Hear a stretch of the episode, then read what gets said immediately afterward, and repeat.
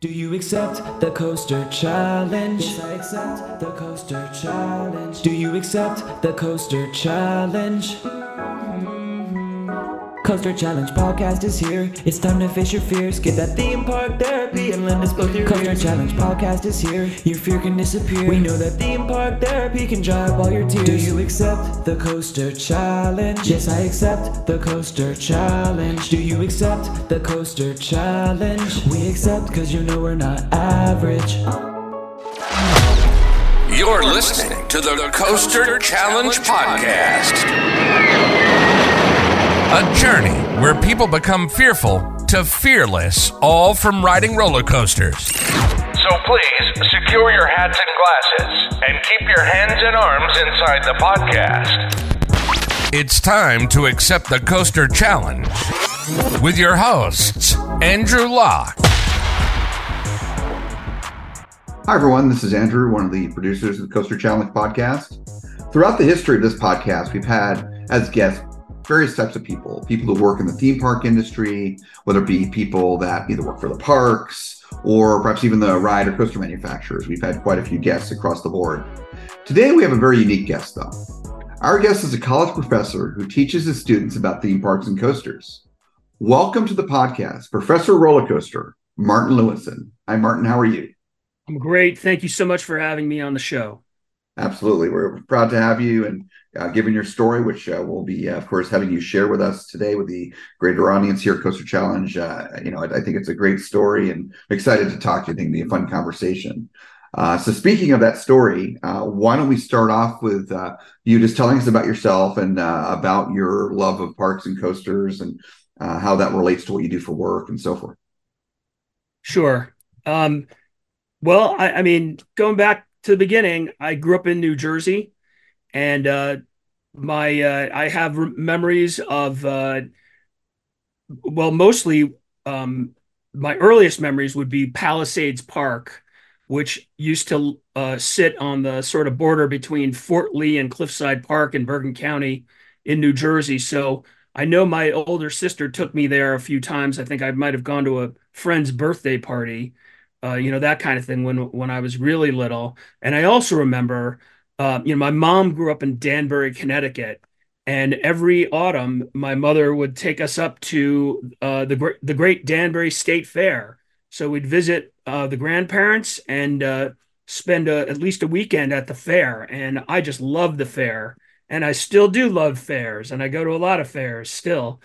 And and then of course I went to all the other you know New York City area parks like Rye Playland uh, my sister took me to Coney Island in Brooklyn when Astroland was still there, and then of course um, the um, you know Six Flags. Well, actually, I you know before it was Six Flags, Great Adventure opened in Jackson, New Jersey. So I visited Great Adventure before it was Six Flags, and then of course after Six Flags bought the park, um, you know I, I went to Six Flags Great Adventure. So I grew up at that park, and then uh, I mean, my family was not like my dad. My dad was like really square, you know, and and you know my you know so my dad was not into theme parks or anything like that at all. So I would you know really I only went to these places when it was on like a school trip or a camp trip, or when it was like uh, you know the fun fun cousins, you know, fun aunts and uncles. they would they and so they would take me to Great Adventure and they would take me. Um, they took us to Disneyland in Florida, or sorry, Disney World in Florida. So I managed to get to Disney World, you know, Magic Kingdom when it was, you know, pretty new, still in the early 70s. And, you know, I was still a little kid. And then when Epcot opened in the early 80s, um, you know, I had family take me there as well. So I got to see both of those places when they were still, you know, pretty young. Um, so that's sort of how I got into it. I remember um, my eighth grade, you know, school trip was to, uh, you know, Washington, D.C., you know, and you go to like, you go to, uh, you know, George Washington's estate and, and Mount Vernon and stuff like that. Right. And uh, we also made stops at King's Dominion. Oh. And also at, um, at uh, Busch Gardens in Williamsburg. And I fell in love I I rode the I rode the Loch Ness Monster 22 times in Wow. a single day. This was when I'm in eighth grade. So what are you like? You're 14, I guess. So I, I, I just I had such a great time. And so I always loved I always loved theme parks and roller coasters, and I didn't get to go much because of my because my immediate family, other than my older sister who eventually, you know, grew, you know, went away to college, and so she wasn't taking me around anymore because she she was much older. Anyway, so so I kind of didn't get to go a lot. And then, you know, then I went to college and that was like time to get grow up and get serious and stuff like that. And right around the time I was in college, I I think it was 87, 86, 88, like so I was in college in the mid 80s and Graded Six Flags Great Adventure had a horrible fire. Uh, it was the the haunted castle fire, Yep. and I don't like it was pretty traumatic. Like I don't know, at least ten or fifteen teenagers died in a horrible accident, and of course the lawsuits went on for we for we for months for years, and I kind of thought, eh, I don't need to go to theme parks anymore because you know maybe they're not such safe places. So I sort of put that stuff aside and really stopped thinking about theme parks and roller coasters altogether. And and then this changed. Uh, so I sort of I got two more chances. I went to graduate school in Pittsburgh, and and I happened to start dating this woman who was a huge Disney fan, big Disney World fan. She was a big Kennywood fan. So Hmm. Kennywood's the amusement park in, in Pittsburgh, and Kennywood's just such a great park. And it's, you know, it's, I mean, this was back when the when the original families still owned the park. This was before Parques Reunidos and Palace Entertainment took over. You know, so I mean, I think the Nate the character of the park has changed somewhat. But yes, I so at yeah, I mean, yeah, um, yeah, we, we can have a whole show about that, right? oh um, yeah. So she really got me to appreciate Kennywood and these old Woodies. And I was like, this is great. You know, this this is I remember how much I love this stuff. And with her, that was the first time I ever like got in a car and like drove away, drove somewhere to go go to theme parks other than like the family trips. right. So we went to Ohio, of course. If you're in Pittsburgh, you go to Ohio. Sure. And of course, we went to Cedar Point and we went to King's Paramount's Kings Island at the time and went to SeaWorld, Ohio, which, you know, a lot of people don't even know existed, right. but it was actually the second SeaWorld after the one in San Diego. And SeaWorld, Ohio didn't have any coasters, but it was still just wonderful visiting that park. It was so well taken care of. This is when uh, when Anheuser-Busch owned the parks. And um, unfortunately, I missed. We saw Geauga Lake across operating across the lake, but we never actually went to Geauga Lake. So that's that's a shame that I will die with, uh, never Mhm. having visited Geauga Lake while it was up and operating.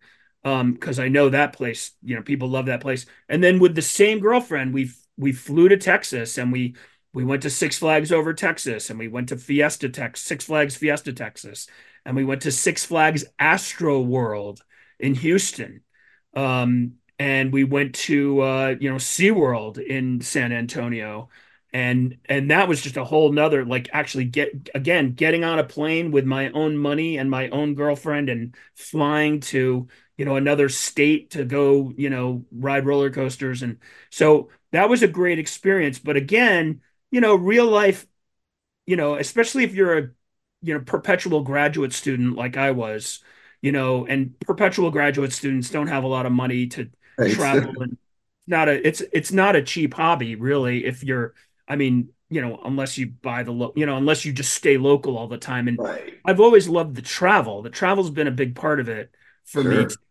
So, kind of fast forward another 10 years to the to the aughts and I met my wife and I met my you know, I met my wife, we got married and um and then it turned out after after we were married we realized oh we both like theme parks and that was like no that's it's kind of weird because usually that's the kind of thing that would bring two people together Right. Right. we met fell in love got married without knowing any of this about each other um, she grew up on Long Island, going to a little theme park, a little tiny little amusement park in Long Island called Nunley's, Mhm. N U N L E Y apostrophe S, which apparently was a classic place and really popular in Long Island. And, you know, everybody in Long Island who grew up there went there, you know, and we both had pretty high pressure jobs. Mhm. And we, so we, and we, um, you know, I was on Wall Street and this was, and it was just, it was, it was a, it was a rough, it was a rough time for me. You know, it was just, you know, real work all the time, like, you know, high pressure jobs, staying late, you know, being asked to work on the weekends and stuff like that. And Wow. then, um, and then, um, she was, she's a, my wife is an emergency doctor, uh, it- Oh, you know, works in an ER. Yeah. So I can't, I'm trying to remember our first, so we started doing little trips, you know, like basically flying away for the weekend, going to theme parks and writing stuff. And a friend of mine showed me pictures of Top Thrill Dragster uh, at King at um actually no yeah so a friend of mine shows me pictures of Top Thrill Dragster and I'm like what because I had been out of it I'd been o- out of the scene Oh, for the last 10 years at least. So I didn't know there was a thing called Millennium Force. I didn't know there was a thing called Top Thrill Dragster. So they're showing me pictures of Top Thrill Dragster and Kingda Ka, and I'm like, what the, f-?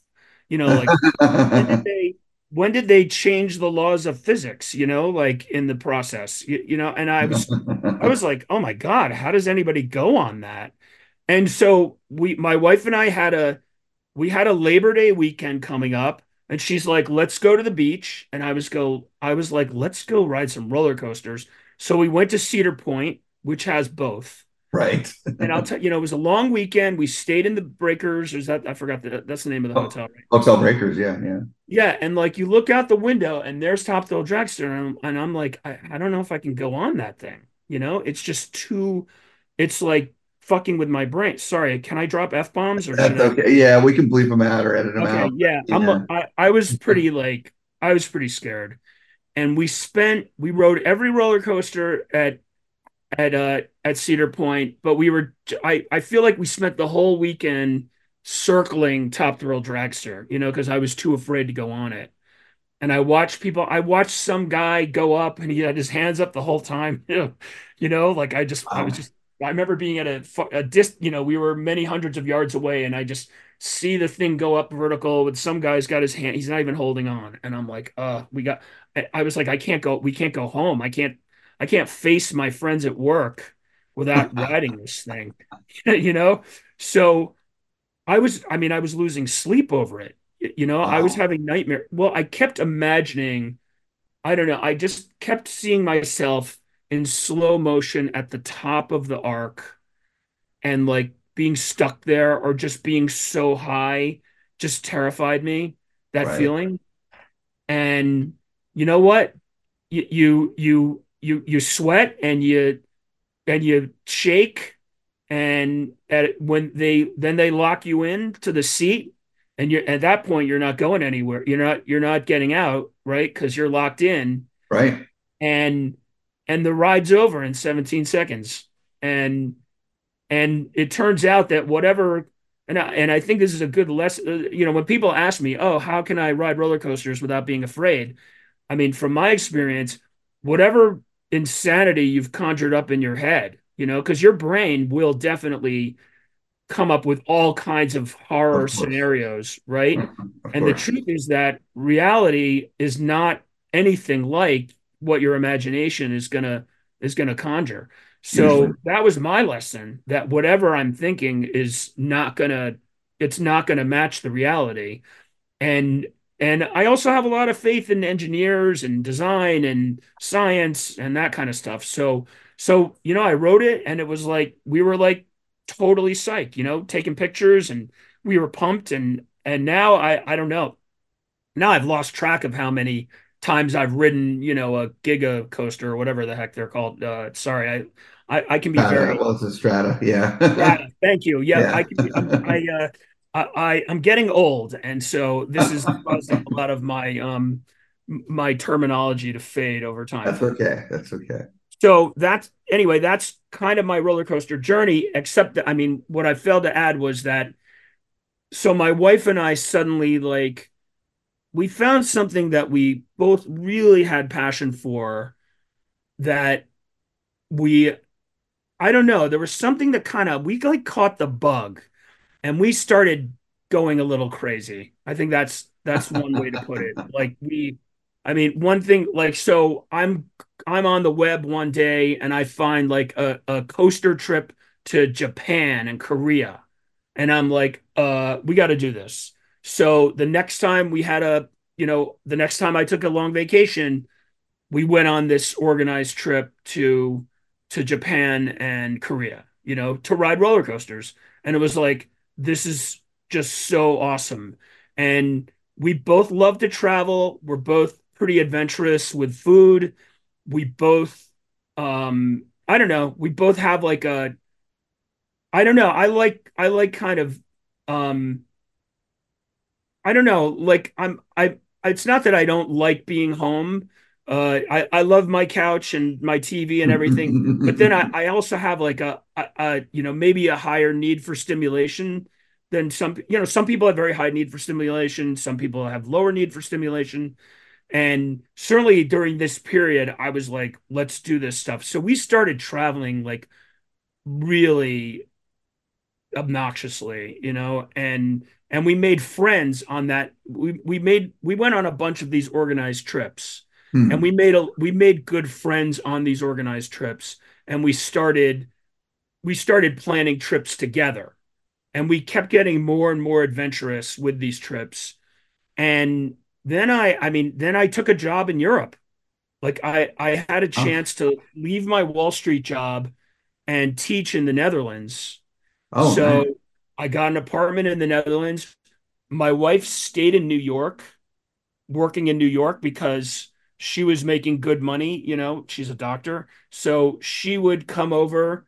Uh, she would like, you know, she's an ER doctor, so you do shifts, right? Right. So she would do her full two weeks of shifts in like a week. And then because it was X number of hours per two week period. And so right. she would knock that out, come to Europe for 10 days. Nice. While I was working. And then I would, and then she would go home. And then I would come back to New York like one or two weekends a month. Right. right. And, you know, it was, it was absolutely exhausting. Oh, um, yeah and we only it only lasted for like three and a half years but you know we were never apart for more than 12 days i think in the whole three and a half year period nice. which is pretty good because i oh, i know yeah. i know married couples who are who who have transocean commutes and they you know sometimes they don't see each other for a month or two you know? Right. Um it's not it's not cheap. But then when we had a break or when it when she was over there we would travel around europe. So we went to Italy and we went to Spain and we went to, you know, we went to Austria and Hungary and to Scandinavia and UK and just, you know, and then we like, and then we met in Taiwan. Like I flew from Amsterdam east to Taiwan and she flew from New York west. Right. we met in Taipei and we drove around Taiwan, you know, and tried to ride all the roller coasters in Taiwan. So it's been that kind of experience and it, has been really fun. It's just been crazy. Here, see, this is Parque del Café, which is the coffee themed amusement park in Colombia. Oh, okay. The hat you're wearing. Yeah, yeah. We went to Colombia last year for nice. spring break. This year we went to uh, Brazil for spring break. Um, and it's just been a it's been a crazy ride. Um, and, th- and so then I started doing um, you know, my job in the Netherlands was teaching accounting and finance at a uh, at a hotel management college. Oh, okay. Yeah. So like in uh, in the United States, you know, we have like high school and then college, right? And right. in in Europe, it's there's more like a two tier higher education system. So there's high school, and then they have the universities, but then below the universe, below whatever, they have the professional schools. Right. So they have things like, yeah, just if you want to specialize in some profession, right. then you go to one of these. And, and it unfortunately it translates as high. They call it high school, even though it's it's not secondary education. It is higher education, but right. they the name for it is high school. Anyway, so I taught at one of these high schools where they were teaching students hotel management. And I learned a lot. I didn't know much about hotels other than staying at them, but I learned a lot about how hotels are managed. And I learned a lot about how hotels price their rooms, which turns out to be very similar to the way airlines price their seats and the way uh, rental cars price. You know, it's it's all that dynamic pricing stuff, right? Yep. Yep. And so it comes out of those industries. And so I started doing research on how to apply those kinds of pricing mechanisms to to theme parks. And at the time, it was like, uh, you know, if you were an amusement park, you know, you painted uh, this year's you painted this year's admission price onto a piece of wood and you nailed it to the wall and that was the admission price for the right. year for the summer right? And now now every park you know certainly every every major chain and every major destination park has some version of differential or dynamic pricing. Right. Um, but it was very you know it was totally unheard of when i started looking at it. So you know so i got like quoted in a it, you know i got quoted in a couple of articles you know i spoke at IAAPA a few times at IAAPA Expo about yep. about dynamic and pr- pricing, and um, and and then I don't know, things kind of snowballed sort of, and I ended up getting um first like they did little articles about me in my alumni magazines, you know, like you know like you, you know you have you go to if you go to like whatever Boston College, they have like Boston College magazine. So like I appeared in my alumni magazines for for, oh, okay. for my for my grad school and my college. And then I got then I got a call from from a New York Times reporter and he wrote a he wrote an article about me in the New York Times. And the title of the article was Professor Roller Coaster. Yep, so, that's where I got it from. Yep. Yeah. Yep. So my uh so eventually my my boss in my in the college where I teach now, he was like, You want to teach a you want to teach an amusement parks a course about theme parks? I was like, yes, I do. So I get to teach about theme parks now. And uh, I've started teaching a hospitality course as well because uh, I love talking about food and beverage, you know, especially oh, yeah. with regard to theme parks. But just, you know, I love theming and experiences and themed attractions. And, uh, Sure, same. And, and and during COVID, when everything shut down, you know, David was saying how how uh, you know he had to come up with a project while he was while we were shut yeah. down. So I found my project turned out to be this old attraction that was in New York City back in the 70s. Like when I again, it was a school trip to Manhattan, and right. they had this thing called the New York Experience. I don't. Mm-hmm. I mean, you guys are you're both Californian or no? Uh, no, and we'll, I'll, I'll, get to that. We'll get to that. But go, go ahead. Yeah, yeah, anyway, yeah. So New York, you finish. Yeah. New York Experience was like a multimedia, you know, like an hour long multimedia show about New York, right? It was hmm. it was okay. on a giant 70 foot wide screen. There were like special effects and disco ball and all that, you know, speak, speakers under the under the seats and you know, okay. you know, kind of like uh um think uh think uh like if Muppet Vision 3D was done like in 1973. Sure. It's kind of sure. like that. Gotcha. So, so I like researched the hell out of that during COVID and started writing a paper on it. And and then there at IAAPA is this thing called the Themed Experience and Attractions Academic Symposium, which is okay. like a one day scholarly event on the last day of IAAPA. So I presented my, you know, my present my research on the on the on the New York experience uh, at that thing at, at that symposium. And then the you know and then the next year they were like hey martin you want to run the symposium? I was like sure. So uh, we just had our second or rather my second it was the sixth annual uh, themed experience and academic themed experience and attractions academic symposium. It's a mouthful. Yeah. so we collect um, scholarly uh, submissions you know, we review all the abstracts. We decide, okay, this one gets in, this one doesn't. And then we do a whole day of uh, academic presentations, uh, keynote speakers, we serve lunch, uh, and we get support from IAAPA to do it. That's great. That's awesome. Well, okay, that was quite an intro. So there's a few things I want to unpack there. that's there's a good Hard intro. to shut That's me okay. up. No, that's okay. I just was I I was uh, just trying to um I don't know if you've heard any of my interviews before, but those who are listening that have listened to many episodes of this podcast know that I I like to uh, interject and have banter with my guests, and so I try to respond to things that are said. I don't just I'm not an interviewer that just asks a question and then moves on to the next question. So um, just mentally, what what's that? I said banter away. I'm sorry. Yeah. I just, I just, No, that's okay. That's okay. Um, But I just I was trying to keep track, and at least at least uh, I've noted a few things that are still in my head at this point. Uh, I could have taken notes, but that's okay. So uh, first of all, uh, and, and this is why I, I said I would get to that, um, just um, to relate to the first aspect of what you said. So to, to answer your question real quick on the David side, David is from California, has lived in California all his life. I, on the other hand, have lived all over this country, um, but most notably to what you mentioned, uh, grew up in New Jersey, and the first seven years of my life, I lived in Fort Lee. And that'll be striking for you to what you said, but for those that are listening may not be aware, Fort Lee is uh, where the George Washington Bridge is. I lived in a high-rise, 17th floor, uh, facing Manhattan, and could see the George Washington Bridge on the New Jersey side from where I live. That's a kind of a frame of reference for for you, Martin, and for our listeners. Um, and Fort Lee Andrew. is right next. Yeah. Andrew. So I, I grew up in Englewood Cliffs. Yeah, right. Yeah, I, I I was born in Englewood, so yeah, you were right there. So We were probably both born in Englewood Hospital. I was born in Englewood Hospital. So here's a small word story for you there. Small world story. It's my second of this past week. um, so, uh, and again, Martin, you know this, but just for the benefit of our listeners, um, Pa- Palisades Park was right near Fort Lee. It's, it's uh, the town of Palisades Park is adjacent to Fort Lee.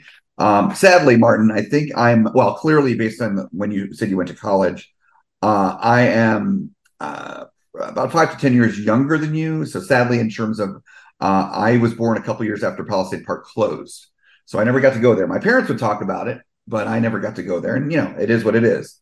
Um, so anyway, I can relate relate to your story there. You know, I grew up going to Six Flags Great Adventure. It was always Six Flags when I, uh, by the time I reached the age of going there. Um, remember that fire? You know, very unfortunate, very tragic event. Unfortunately, tragedy very rarely, but does occur at theme parks. Why does that happen? Because theme parks are not some magical place as much as Disney would like to say they're magical places. They are real world places and things do happen in the real world. Now, theme parks, roller coasters, rides, attractions, etc., are designed with the utmost safety in mind. And it's, so it's very rare to the point of what you mentioned about, you know, Top Thrill Dragster and the engineering and the science, etc., that goes behind them, the maintenance. Um, so again, it- accidents are rare, but they do occasionally happen. And that fire probably in terms of death is the most tragic event to ever occur at a theme park uh, to this day. Um, you know occasionally there's a roller coaster that something happens maybe one person dies very sadly a few people injured but it's rare you have you know a dozen deaths like you said 10 12 deaths. And unfortunately you know all the, pretty much all those i think you like you said were teenagers but very tragic. Um, you mentioned about travel. So you know we talk about that it's one of the common theme we talk about here on the podcast. And and like you i'm very passionate about travel, Martin. Um, I kind of kind of ebbs and flows in my life based on the, the kind of job I have currently, and things have shifted more recently in my life for a number of reasons towards more travel. Part of it's my job that I have versus say jobs I've had before, uh, more recently since COVID. Uh, part of it is being able to work from home, which equals being able to work from anywhere. I've Mhm. flexed in incredible, insane ways um, in that way where I can where I'm working. I've worked from road trips, from my car, from a hotel, from a cafe. I've been working from cruise ships now, uh, so it's you know just working from airplanes, from airports, you know anywhere. Uh, it's amazing. It's an amazing life, and so to that end, I've gotten to the point in my life now where I am home without. I'm not even being exaggerative here whatsoever. I am home less often than I am traveling. It's about two two thirds, one third ratio at this point most months, and to the point where my friend Freddie, a good friend of mine, has given me the title of tourist status here in Orlando, where I live, where I'm basically as often as tourists are, not not more more than that. Um, wha- yeah, so fun fun times. Again, I am not complaining. I am actually quite proud and feel fortunate that I have the, the life that I have and am able to travel the way I am. Um, one thing you mentioned in, in the course of your story, Martin, that I found interesting is, and perhaps you already see this in yourself, you were pretty lucky in that you had this girlfriend in what the 90s um, right in pittsburgh that was a parks you know enthusiast enthusiast if you will and then you meet your wife. You didn't meet her or, or, or right up front know this about her until after you got married which is crazy wild story right there. But she also as it turns out was enthusiast um, and it's striking because and, and this is not you know this is just an observation. Uh, you know I, I, can't help but have observed this. It doesn't matter to me. Everyone's equal, but you can't help but notice going to say enthusiast events. or you've been on these those trips you mentioned, Martin. That uh, I don't know what the percentage is, but it's probably something like two thirds, one third, or maybe even 80 20. The percentage of women in this hobby is definitely less than men. It's a it's a male dominated hobby. Doesn't make it right. Certainly, you know, I think, you know, whoever wants to be a part of it should be able a part of it, woman or man or whatnot. But it just turns out it's a mostly males. So you were able to find two females that are passionate about the hobby. That's pretty cool. Um, the last thing I wanted to, to relate, or actually just a- ask you a follow up question. These organized events you went on. Um, first of all, when's the most recent one you went on? What what year was that? It's been a long time. Um, okay, 2000, okay. 2012 okay. And who organized them? Was it TPR? Was it A? It was TPR. Gotcha. Gotcha. It was TPR. Because I, I figure it was TPR based on the time period. They did a lot yeah. of events more early yeah, on. They, we, yeah. We went on. We went on a lot of TPR trips. I think we did like five or six, maybe seven, over gotcha. a four or five year period. Um, yeah, it was it was great un, until it wasn't. You know, we we kind of we had great experiences and then we you know we moved on. And right right you know, part of it was just we just you know we learned we learned a lot from traveling with them. And then we realized okay we can we can do a lot of this on our own. So sure sure sure. I can understand that. Makes sense. Okay very good. Well again thanks for the very thorough intro. And yeah we you know you kind of were very efficient in a way there, uh, addressing at least a couple of the questions I was going to ask you later on, so we can you know just kind of move over uh, over to uh, other questions I had. But again, thanks for the the uh, good intro. So um, let's go ahead and and and talk about and move on to our uh, theme park time machine. So, what was your first coaster that you ever rode? I wish I could answer this question, and you know, you, you sent me some questions in advance Right, and, right. And this one is just, I'm sorry to say, I have no idea. Okay. And my wife and I are very strict counters. And one of our rules is you cannot count a coaster that you don't remember riding. Sure, of course. We're talking about early in life. So, you know, probably it was something at the Danbury State Fair or at Palisades Park or Rye Playland or something. I just have no I have no idea. So that's sure. not in my count. No worries, no worries. I totally get it. That I'm old also, the, so it's a long. Yeah, time. I mean that's the where I guess you know kids growing up these days. You're you're a teenager or enthusiast. They're kind of fortunate in this respect, at least, that they're growing up in the age of technology. Well, the age of of of digital smart technology, mobile technology. You know, phones and apps and everything. Yeah. Uh, you know, I you know even even Excel files. Some some of this, yeah. I've got friends that are just past the teenager phase, but they still use Excel for for tracking uh, coasters. Hey, whatever works for you. But of course, there's app, there's great apps for it. And nowadays, I can imagine a lot of your teenage enthusiasts. They they you know they they noted they logged their app in their phone when they were eight years old and they have a phone. You know yep. that kind of thing. They're for their first coaster. But any case, for those of us that are not teenagers now, it was a little different back in like you said the 70s, 80s, etc. So, but yep. that's okay. That's okay. So I have a feeling you've already kind of talked about this kind of next part of the of the uh, roller coaster time machine, which is really our fear journey. But um, so I'll just go ahead and ask it: Was Top Thrill Dragster, or is Top Thrill Dragster the coaster that most intimidated you of all the coasters you've been on, or has it been something else? Well, I think that was sort of breaking through the.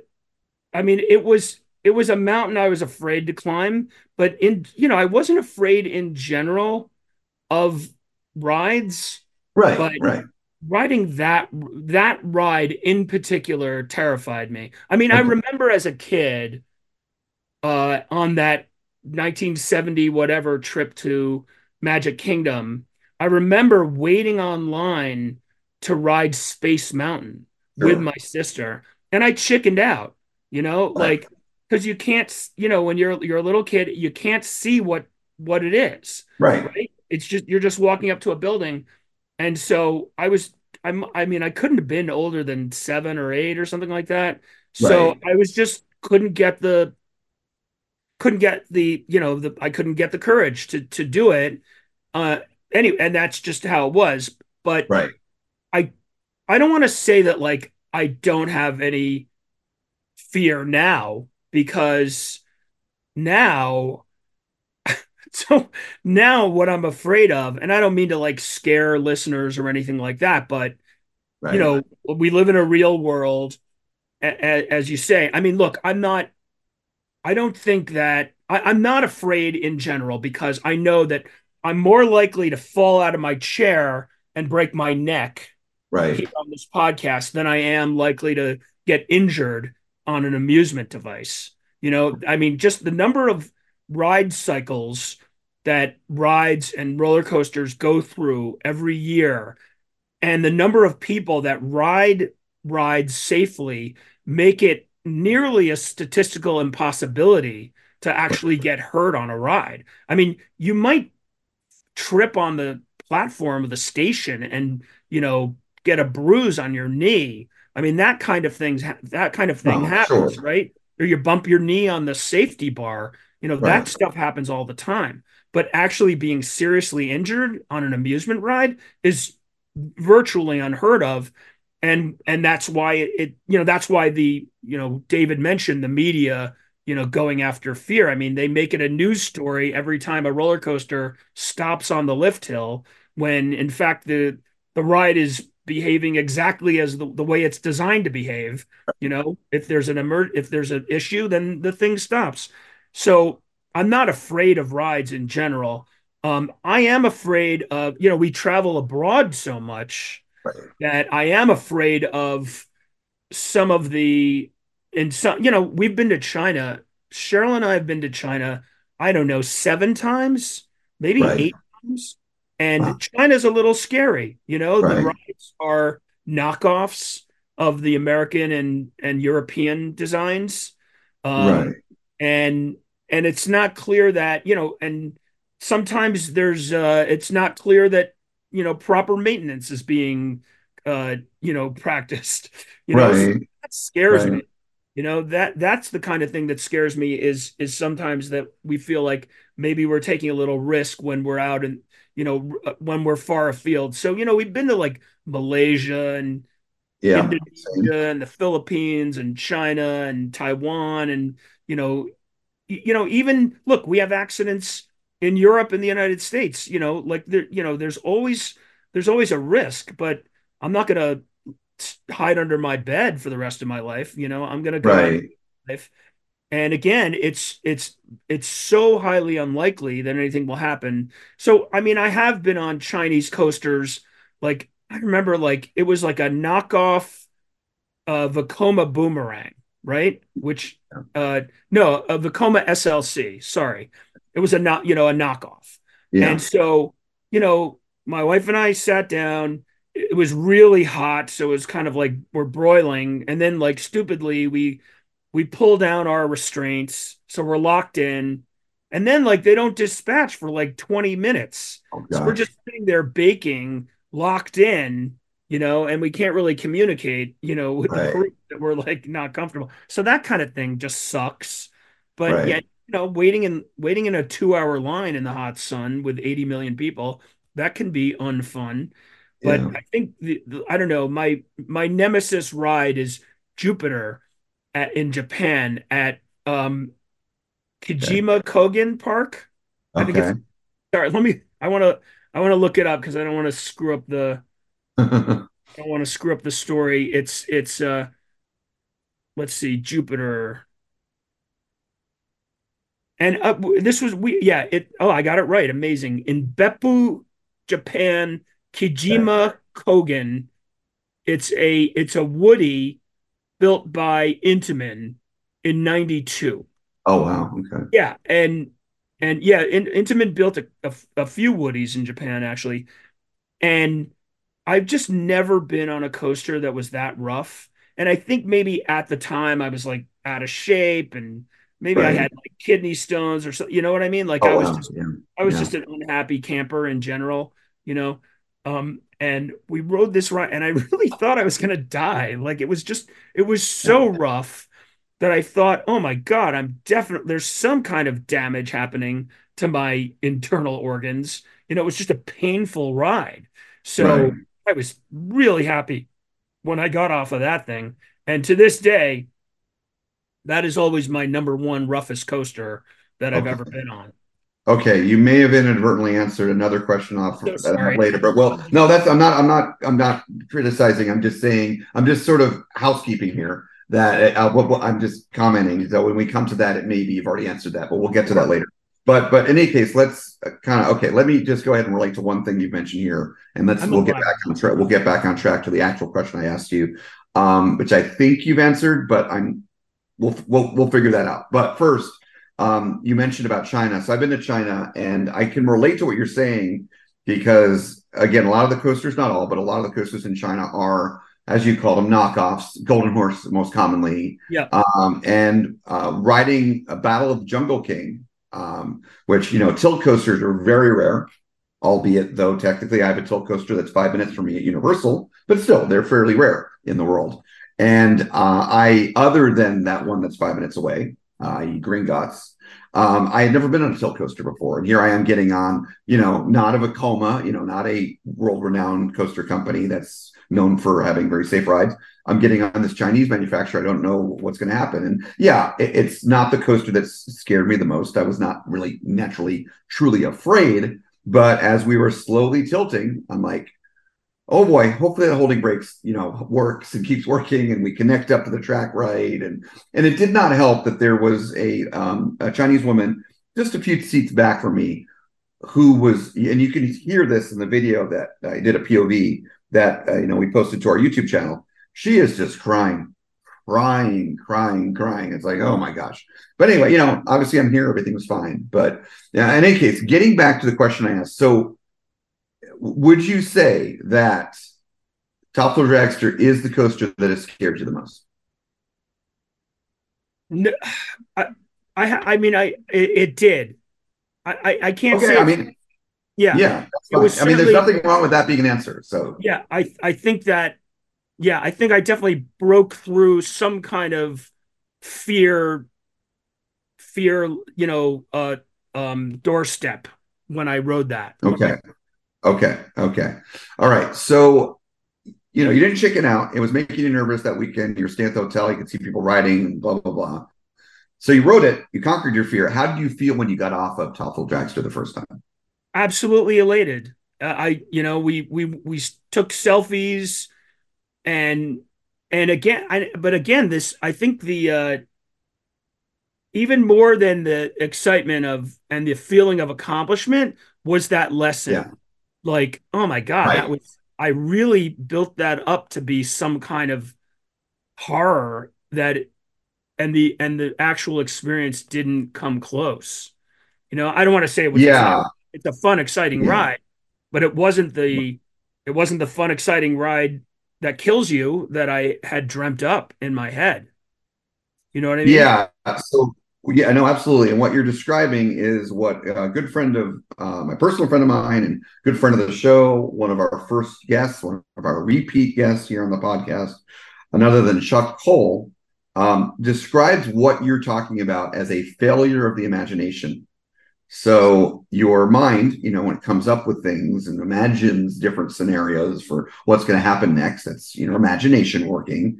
But when your mind only thinks of the negative possibilities and not of the positive, or more importantly, the realistic mm-hmm. possibilities, mm-hmm. that's a failure of your mind to really think about all the possible outcomes.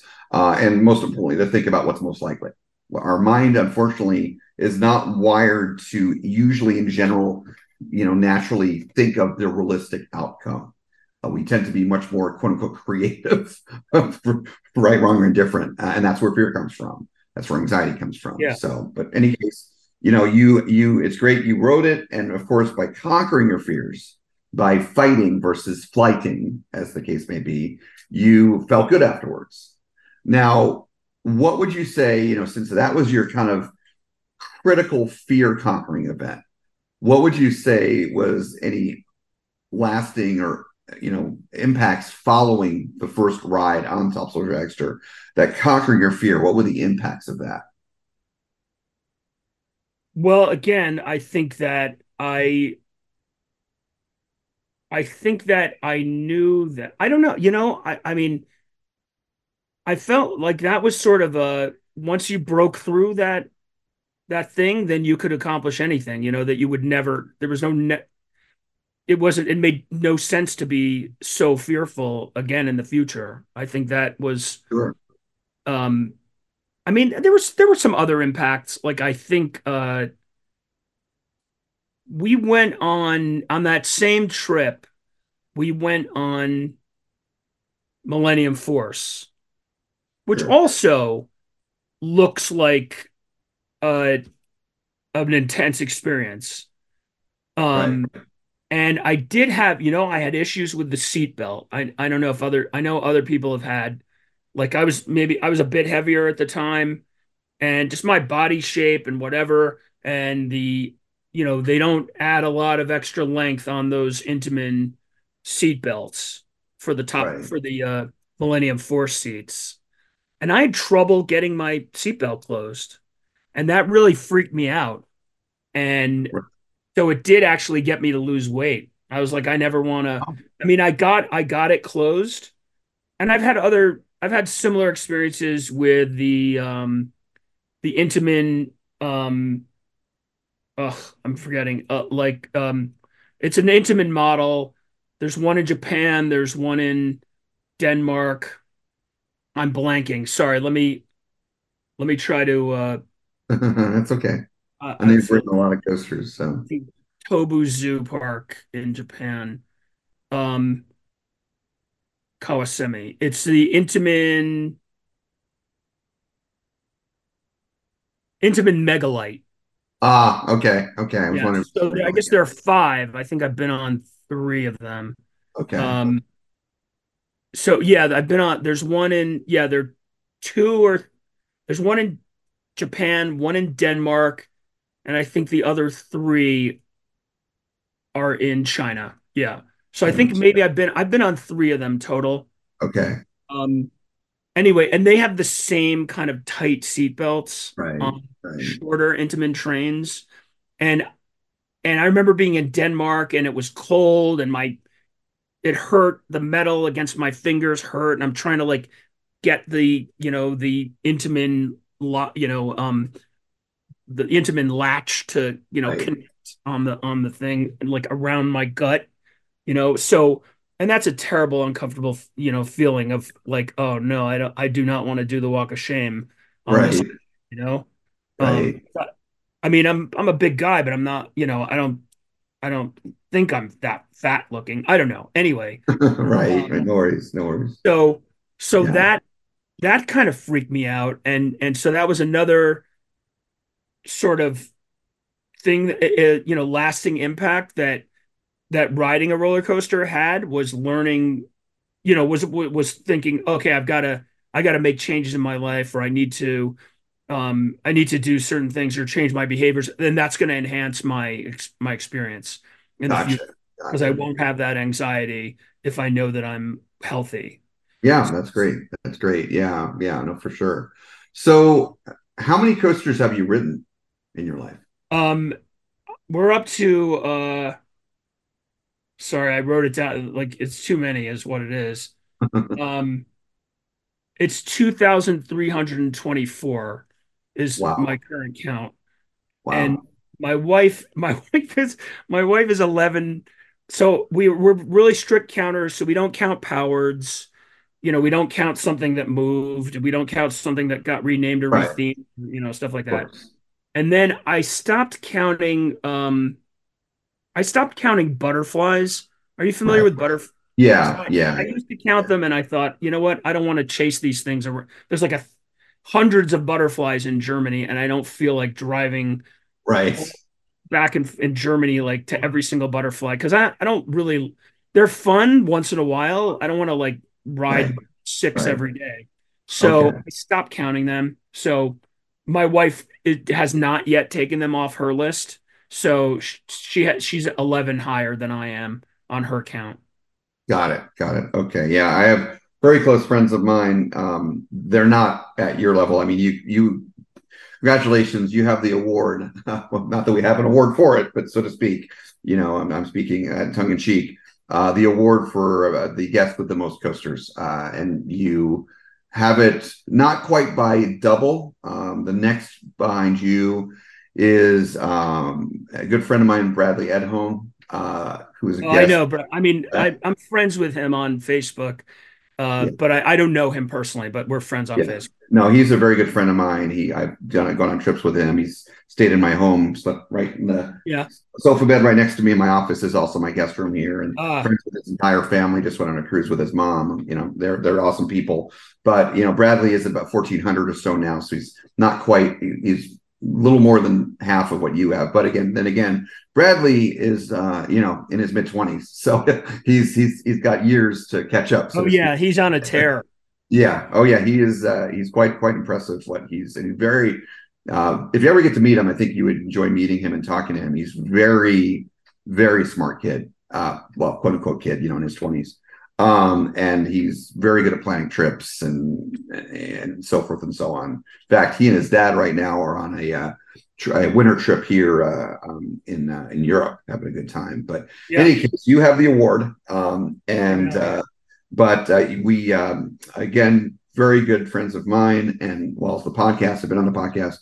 Uh, Larry and Jean Lyons, who are uh, probably a little bit older than yourself, um, not much. Yeah, I'm friends with Larry Lyons on Facebook also. Again, Great, great people. If you ever get to meet them, um, yeah, if you ever get to meet them, you'll uh, they're they're awesome people, and they live in Ohio. Um, they uh, they're over a thousand. They just reached a thousand this year, which is a big, big, big milestone. Um, but and they met, you know, they've been married for decades. They're they're one of the most successful, you know, success certainly measuring in terms of number of years and decades, married couples, and uh, they both met as enthusiasts. And and uh, one of the first dates was going to Kings Island together, riding the Beast, you know, for the first time when it first opened, opening year, and anyway, but you know, they had written each had written coasters before they met. And Jean, um, she has, I don't know if it's 10 or 11, but there's some small number like you, the difference in you and your wife that she has over him. And, you know, it- it's all in good fun, but she'll, she'll tease him sometimes or quote unquote, not really, but quote unquote brag with friends. Oh yeah, I've got more credits than Larry. And Larry will just roll his eyes. And but anyway, so I, I, I've seen that sort of situation before, but in any case, a lot of coasters. That's really impressive. So, and obviously, I know you've done repeat rides. You talk about riding what almost two dozen times on Loch Ness Monster just in one day. So you've obviously ridden coasters many, many, many, many, many. You know, are probably talking easily tens, hundreds of thousands of times you've ridden a coaster in your life. So many, many rides. So of all of those rides, what would you say has been the craziest moment? Something interesting, unique that happened, an evac, something going wrong, a phone, you know, falling out of someone's hand when they people do that stupid thing of bringing their phones out. You know, whatever it may be. What is the craziest thing that happened to you? You know, it's okay. I, I'll I'll give you a a negative a negative story and a positive story. But the but again, I, I'm I ha- I need to go back to that what I was saying about the statistical safety Sure. of these rides. So you would think that I've had lots of weird, crazy things happen in all those cycles, but in fact, they're they're incredibly rare. So Right. I mean, they're they're rare and they're usually really minor when they do Right. happen. So I think in I mean one one just minor example is we um we were in Korea, I think, and we were on a a family coaster and it kind of it valleyed, you know? oh, okay. like valleyed. But we or well, no, it just got stuck. And then we all sort of like tried to like kind of all like Right. this, like which eventually unstuck it. So that was just just a stupid little thing that happened, you know. right. But I mean, one crazy thing I remember is this was really weird. We were on Steel Eel at Oh yeah, yeah, at uh, San SeaWorld. Antonio SeaWorld. yeah, yeah. And um, I love the. I, I'm a big fan of the Morgan Hypers. Oh, know, they're great. Yeah. I love them. And it was my wife and me, and then my wife's sister was sitting in a seat behind us, and it has a seatbelt and a and a lap bar, Right. and the guy and my sister-in-law ended up getting um, seated with this guy, you know, some rando, and then we we started going up the lift hill, and he like turns to her and he said, "Don't tell anyone, okay?" And he unbuckled his seatbelt Right. Right. because he wanted more. He wanted more Airtime.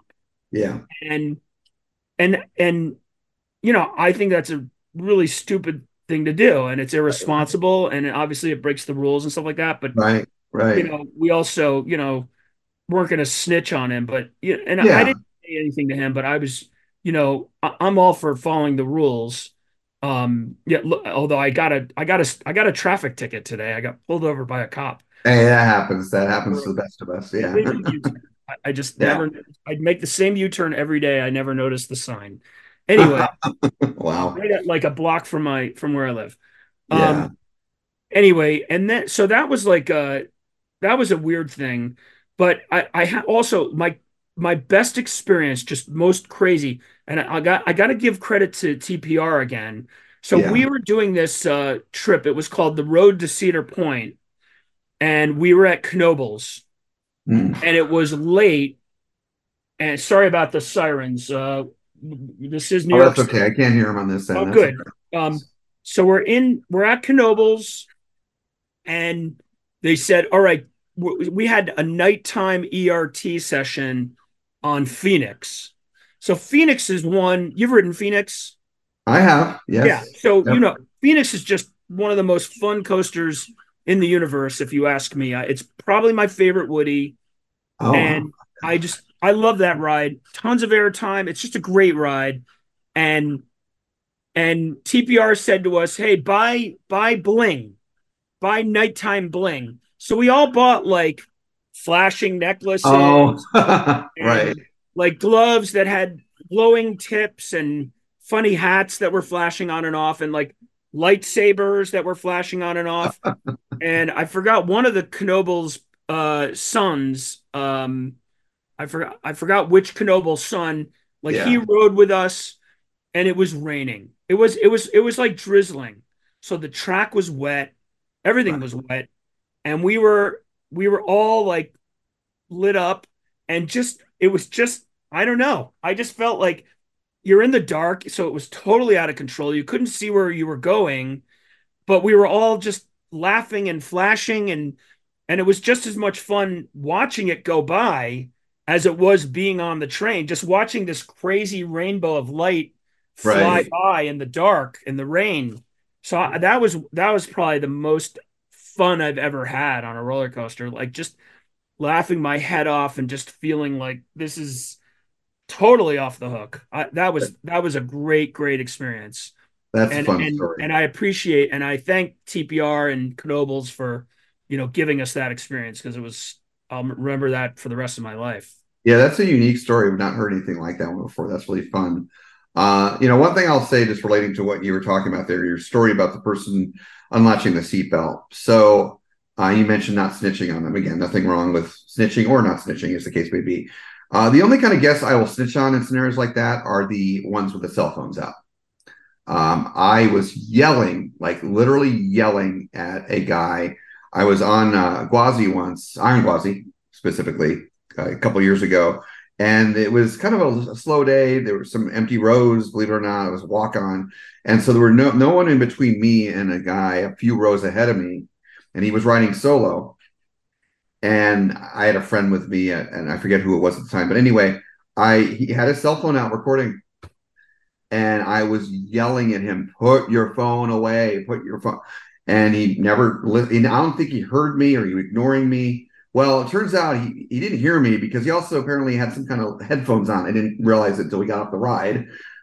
And I I I, ha- I I handed it to him when he got off the ride. I said, "You know what? You are lucky I'm not going to guest services and reporting you. How dare you endanger other people like that?"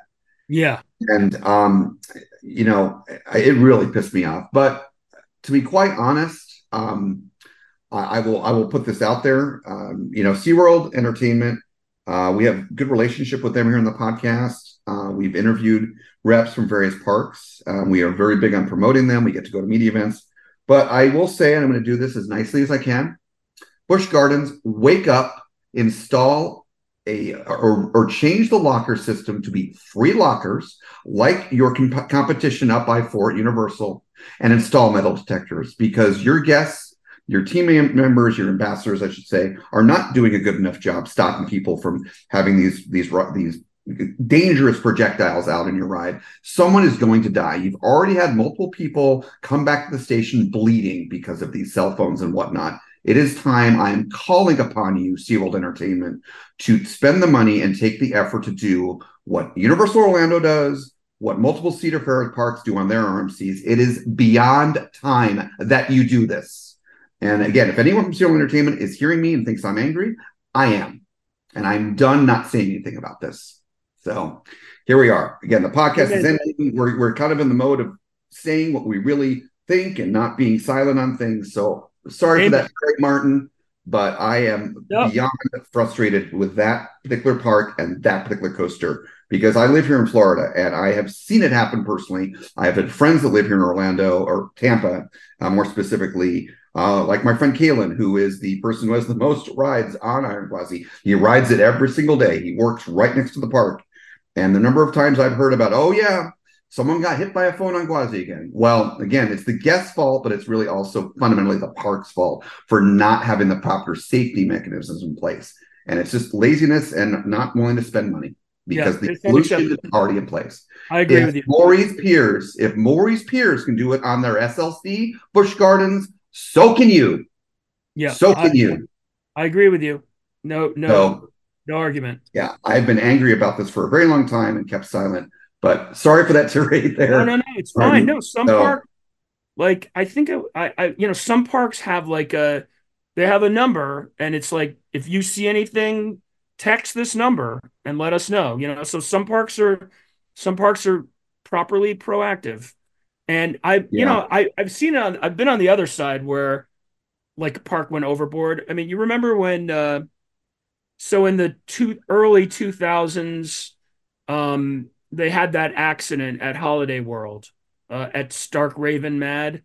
You know, oh yeah, oh yeah. The woman basically stood up on the ride. Uh-huh. You know, yeah. And, and I went to Holiwood Nights the next year, I think. Yeah. Or, or a year or two later, and it was a it was a little overkill, like because they made like I had a piece of paper in my pocket, like literally like a post-it note, and yeah. they were like, "That has to come out." and I thought, all right, whatever, Mister. And and yeah. they and then they um and then they uh you know and then when we were going up the lift hill on voyage, like somebody like you know turned around like to talk to their friend or something, like basically turned their head and yeah. like we got a loudspeaker announcement, don't turn around, you know, on the lift hill, like please look for you know. But I, yeah. I understand they were totally shell shocked by oh, the yeah and so they didn't want to. They, they they couldn't afford to deal with that kind of thing again. But it but you're absolutely right, and parks should know better. Yeah, so, no, thank you. Yeah, the coaster the coasters become more intense, and you combine that with again the the mobile technology age that we're in, uh, and then I think that the perfect storm is the third thing that's you somewhat unique to Busch Gardens is. Uh, you know, Busch Gardens is is again part of the the theme park capital, if you will, and people in theme park capital here, again, Busch Gardens included, they tend to be more tourists than you know than people that go to Six Flags Great Adventure. And people when they're in tourist mode, it's like they lose 50 IQ points. I see yeah. that drivers here in Florida and Central Florida. I see that in the um, the people watching that I do at parks, which is a fun activity that's kind of ancillary to what else the reasons why I'm actually at the park that day. People are just stupid. They are really dumb and classless and selfish and all these things that, you know, again not i'm painting with broad brush here but people you know I, I observe a lot of people like this unfortunately uh, especially at disney world and and these other again more touristy parks and i think you see people with phones out on say Iron Gwazi versus say um, I don't know, Iron Rattler, or you know, uh, you know, other you know other RMCs that don't have the metal detectors and everything else. Because again, the, the, the tourist intel, oh, I'm going to record this amazing coaster on my Florida vacation, you know, whatever. Yeah. But um, you know, but it is what it is. But going back to what you said about Holiday World, uh, one of my favorite. I like parks- your rant. That was a good rant. Thank you. I appreciate- I'm not. I don't go on a lot of rants in this podcast. Although these last few episodes, maybe hearing some rants from us because we've decided we're just going to be honest about some things that we've been keeping quiet about. More to come on that on that front. But uh, anyways, we've got some things we're going to be sharing pretty soon.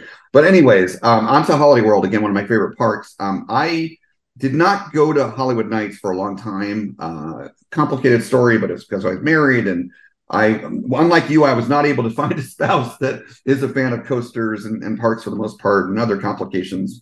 But anyways, um, I have been to Holiwood Nights more recently, the past three years in a row. Taking a break next year, uh, taking a break next year, but um, uh, but I went the last three years, and they're not, you know, piece of paper and people turning around lift hills. You know, they they they're fine about that now. As I Oh, yeah, yeah. I, I look, like I said, yeah. they were just they were they had just gotten burned. So they Oh yeah, were- no, no, but yeah, I, I absolutely, I totally understand. But I'm, I'm, I'm getting to a point here. Yeah. However, however, and I'm not going to name names. Uh, these are friends of mine.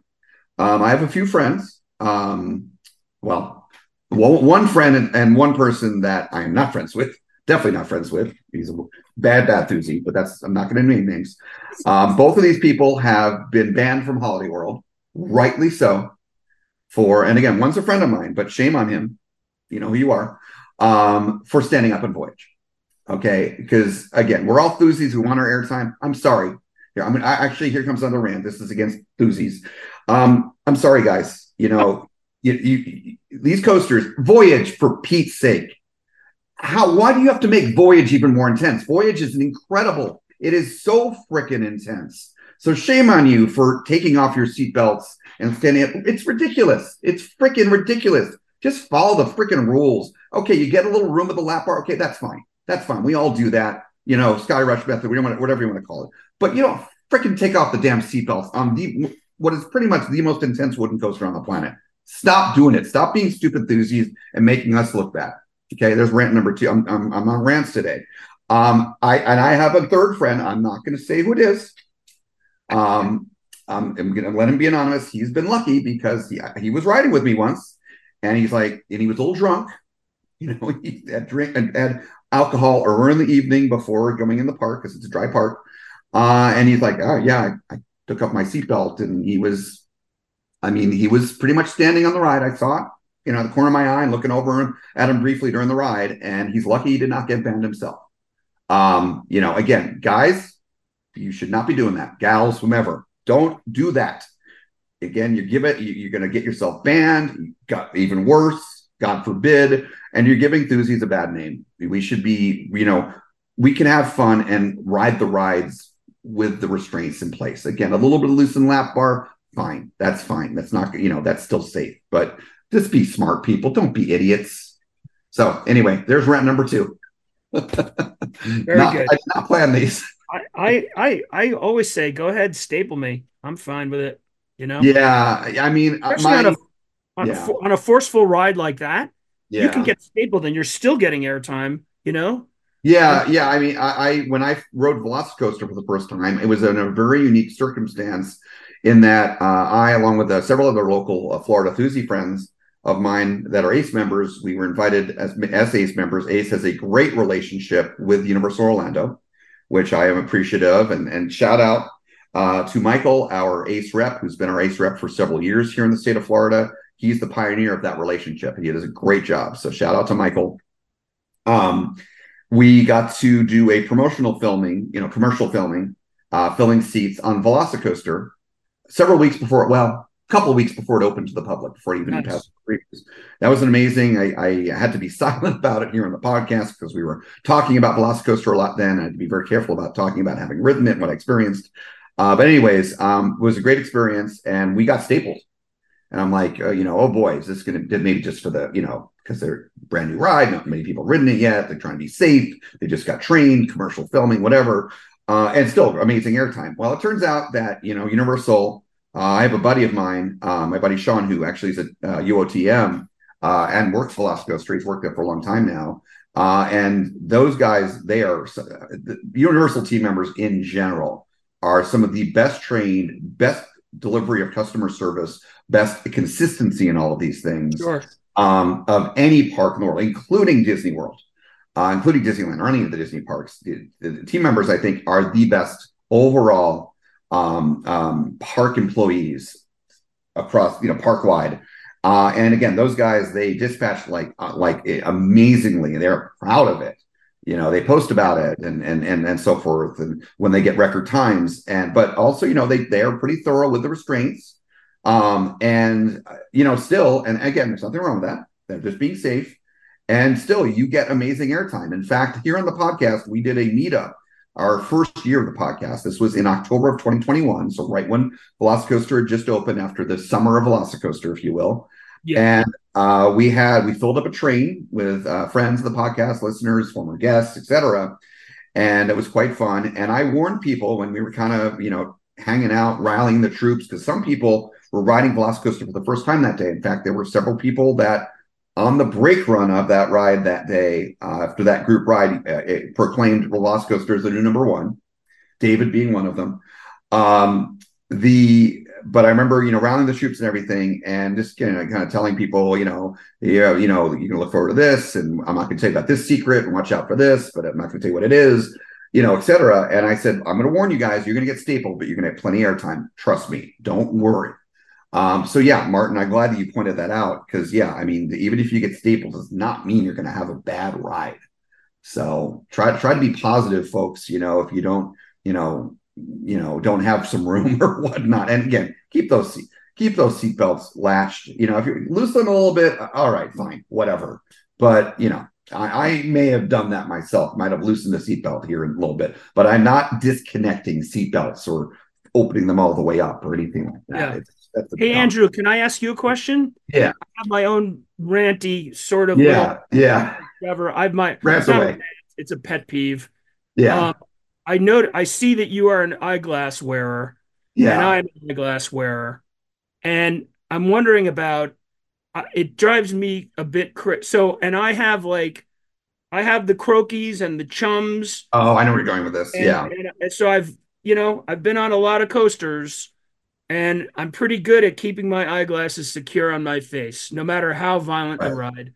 The only time, so anyway, I hate it when they say you got to take your glasses off. right, 'Cause I'm right, like, right. trust me, my glasses aren't coming off. And they're like, you're taking your glasses off. And it's, and, and, and often for me, this happens in a foreign country and we cannot explain, we cannot communicate very clearly to one another.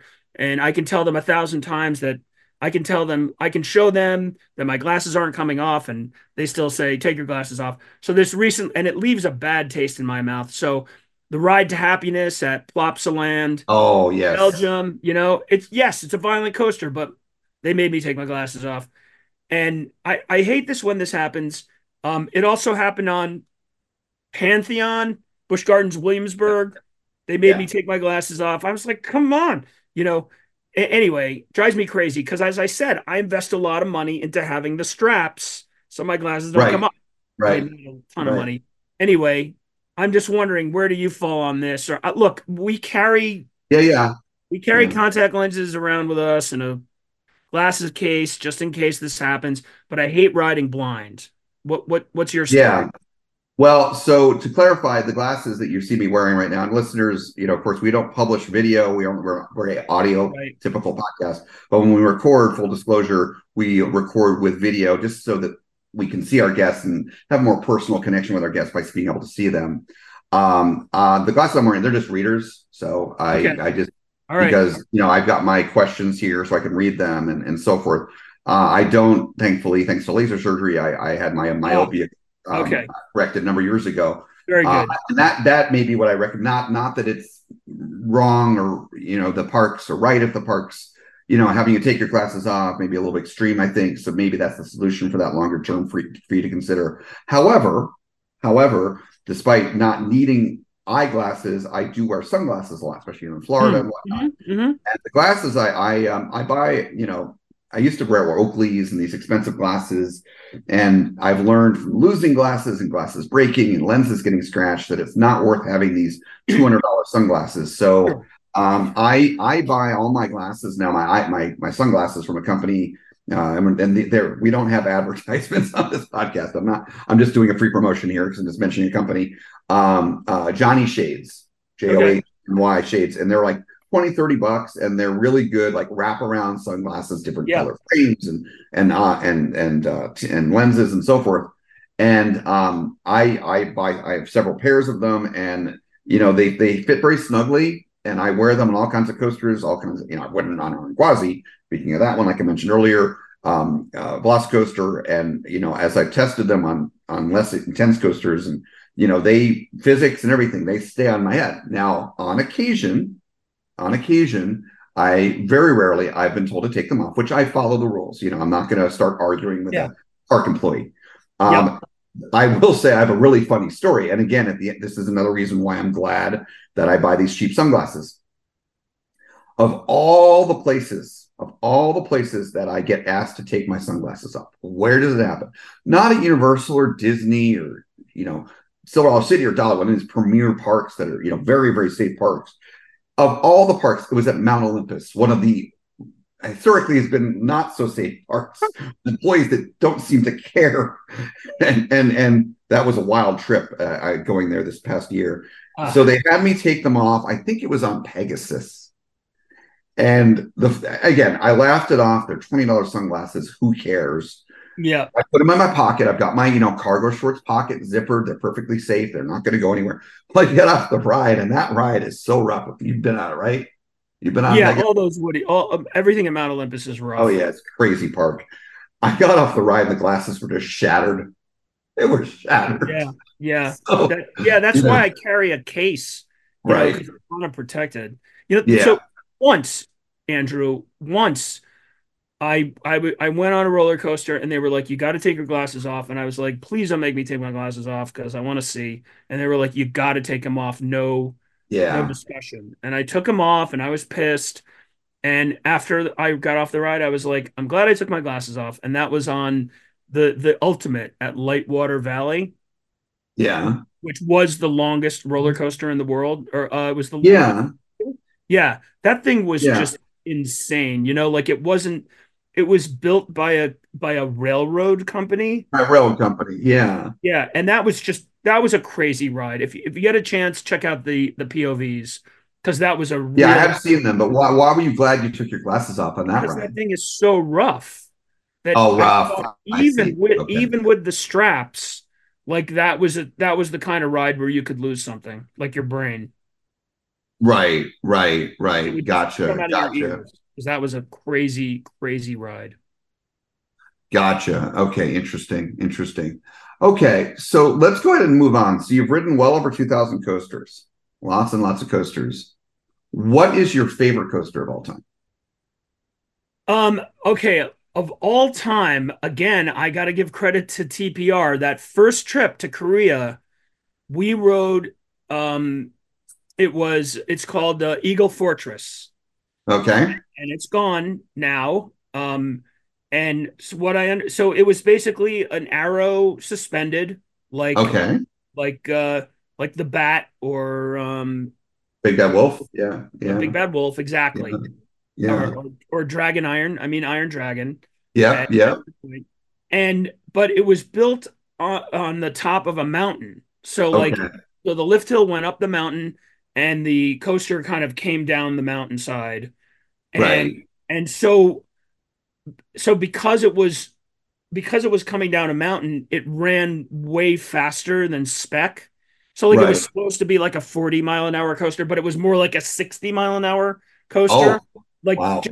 it was it was insane and it was rough you know and i just there was something about that ride again we rode it we had ert at night and it was right. just nuts. My wife hated it because those coasters have those giant uh, over the co- over the shoulder uh, horse collars. Yeah, yeah. she's like right around the right around the height where oh. she her head mashed side to side. and and I'm so glad the the industry is ha, has moved away from those restraints because oh yes, they yes. were they were a real problem that was you know ignored, like a real Right. safety problem that that that was ignored. But now now they got it.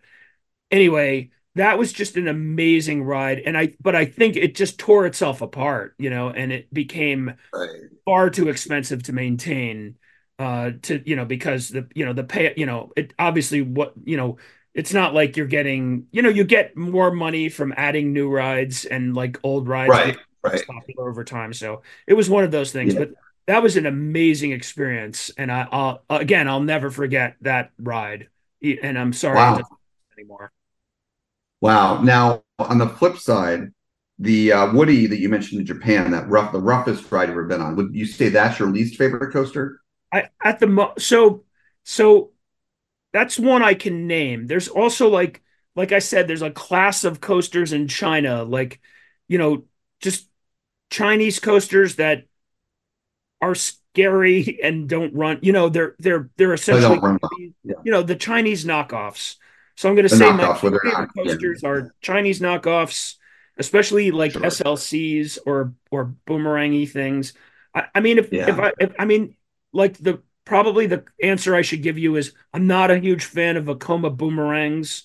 I'm not a huge Right. fan of SLCs in general. You know, Sure. they tend to ride rough, but I also we also know that Vekoma has come a thousand miles in terms of its design and uh, designs and manufacturing now. Oh. And the new Vekomas are amazing, but I've certainly suffered riding Vekomas in the past. So Yeah. Yeah. yeah, Yeah. I mean, you know, yeah. yeah, and wooden, you know, wooden coasters. You know, they, you know, the saying you never get, you're never finished building a wooden coaster. You know, you have to Right. keep up maintenance. On Oh, yeah. coasters. Oh, yeah. Yeah. And Replace. Yeah. Yeah. Some of them tear themselves apart. Like I kind of, it's funny. I kind of used to love Mean Streak, you know, which totally tore itself apart. You know, which was incredibly painful. I don't know. There was something about it Yeah. that I kind of loved. Yeah. So you mentioned about Vekoma. Yeah. Sorry. Go ahead. Go ahead. I was just saying, sometimes pain is a good thing. You know, sometimes, sometimes, uh, like that jarring is part of the experience. You know. Oh, Uh, yeah. Yeah. Yeah. Like ride. Yeah. Yeah. Like riding a voyage, especially on. Yeah, yeah, yeah, yeah. Yeah. Yeah. Yeah. Can Yeah, be- Coney Island Cyclone. I haven't been on it in a couple of years, but you know they retracked it. I guess GCI retracked it. Yeah. It's not the same ride, you know. I mean, it's Yeah. it yeah, goes. It's like butter now, you know. Right. But it's not the same. Yeah. I feel like it's been emasculated. I mean, Yeah. not that I enjoyed the potholes and getting your, Right. your neck out of joint, but but uh, I feel like now it's like almost tame. Yeah, I yeah, I get what you're saying. Yeah, it makes sense. Um, It's been a couple yeah, you, you mentioned uh, Vekoma. Um, not not that this is this is kind of the flip side of least favorite coasters. This is sort of you know a company that has some very bad coasters. You know, uh, like the SLCs, the the Flying Dutchman, um, the Boomerangs. You know, they they're coasters from the basically the 90s yeah. you know that era into the early Yeah. 2000s are not well hailed Yeah, I, Uh, you know what's yeah, ironic yeah. though, Andrew, is that at the same time they were building that stuff, they were building stuff for Disney that was good. You know, well yeah I mean, I no know uh, Mine Train is not but- the same as a as an SLC, but you, you know what I'm saying? Like they, well no i i think well uh, so here's what i would say there's a couple things and i agree i agree with you but let me just interject here so um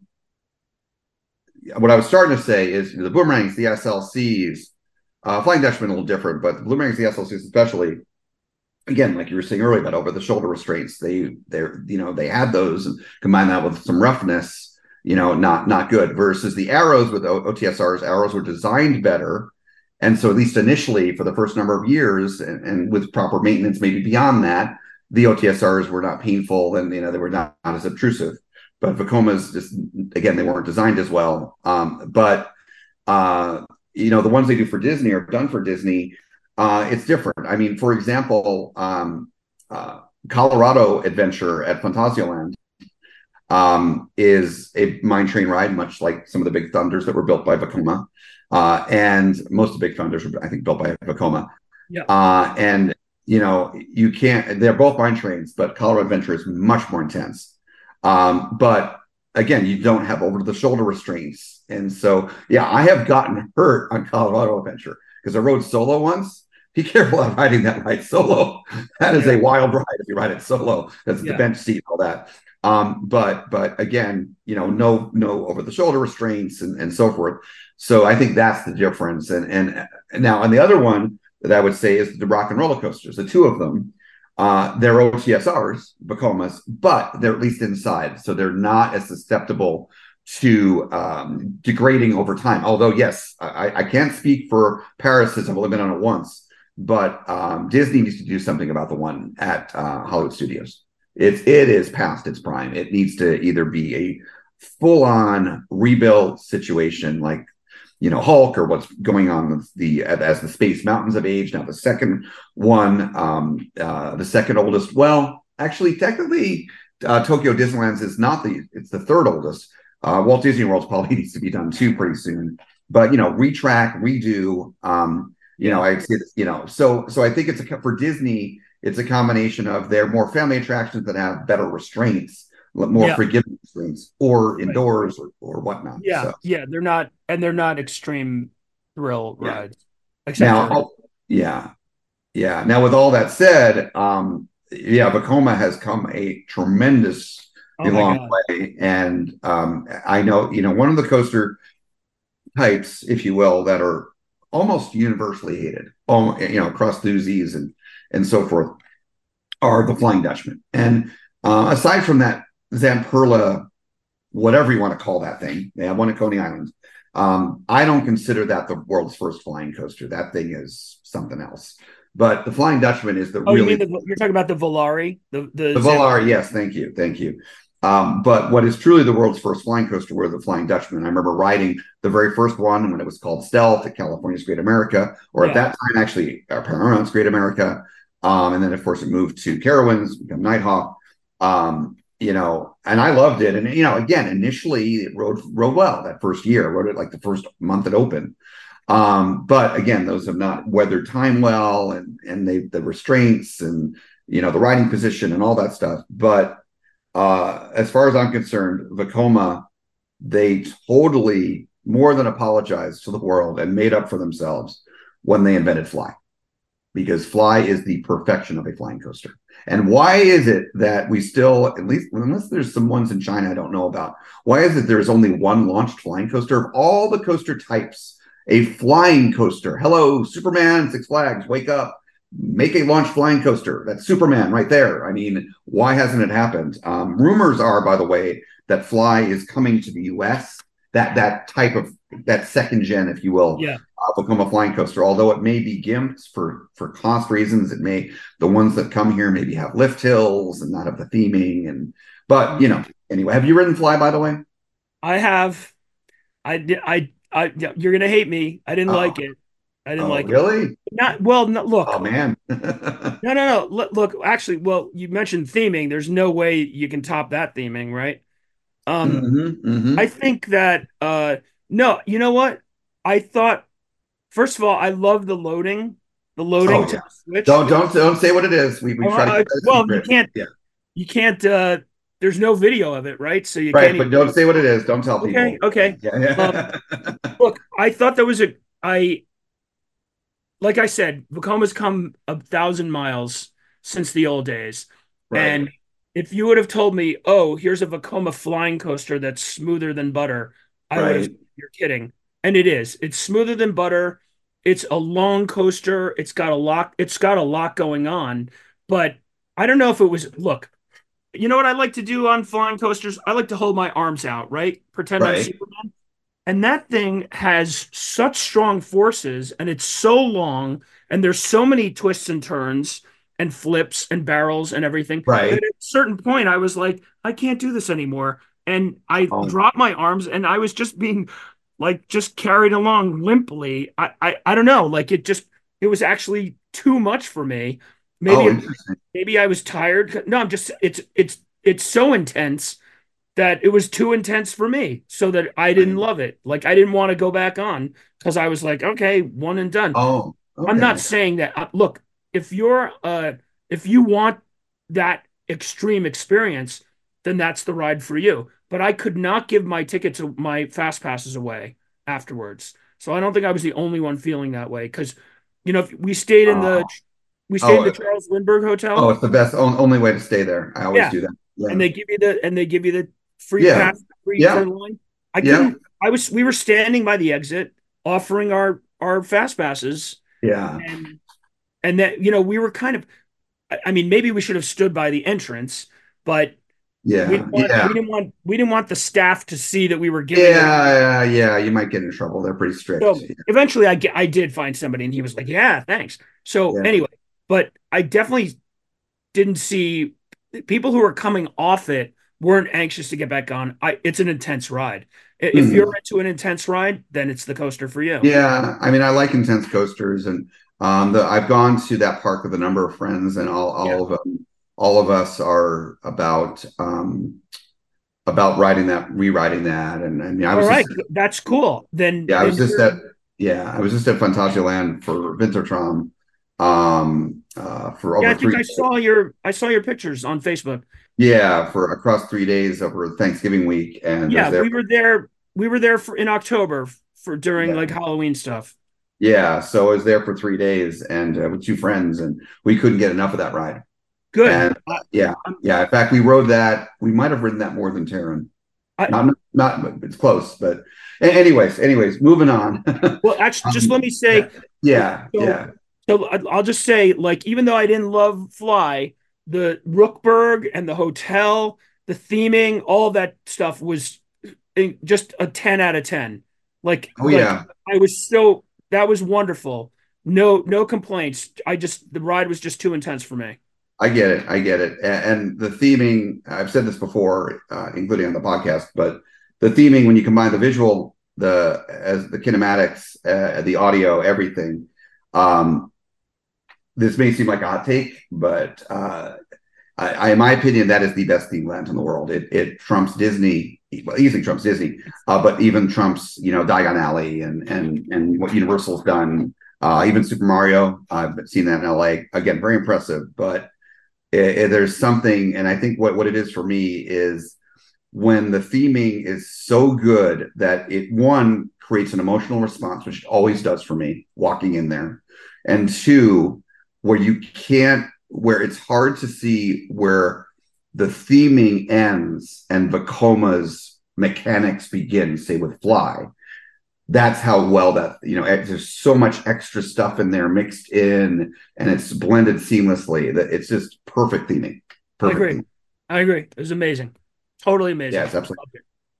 So, um, moving on from talking about Phantasialand, as we oftentimes talk, or at least I oftentimes talk about on here, 'cause it's my favorite park in the world. But um, what I'd like to ask you about now is, is kind of talk a little bit for a little bit about uh, your classes, yeah, your current classes you teach, and you were kind of talking about them a little bit earlier. So, can you talk a little bit more about how you incorporate parks and coasters into your classes?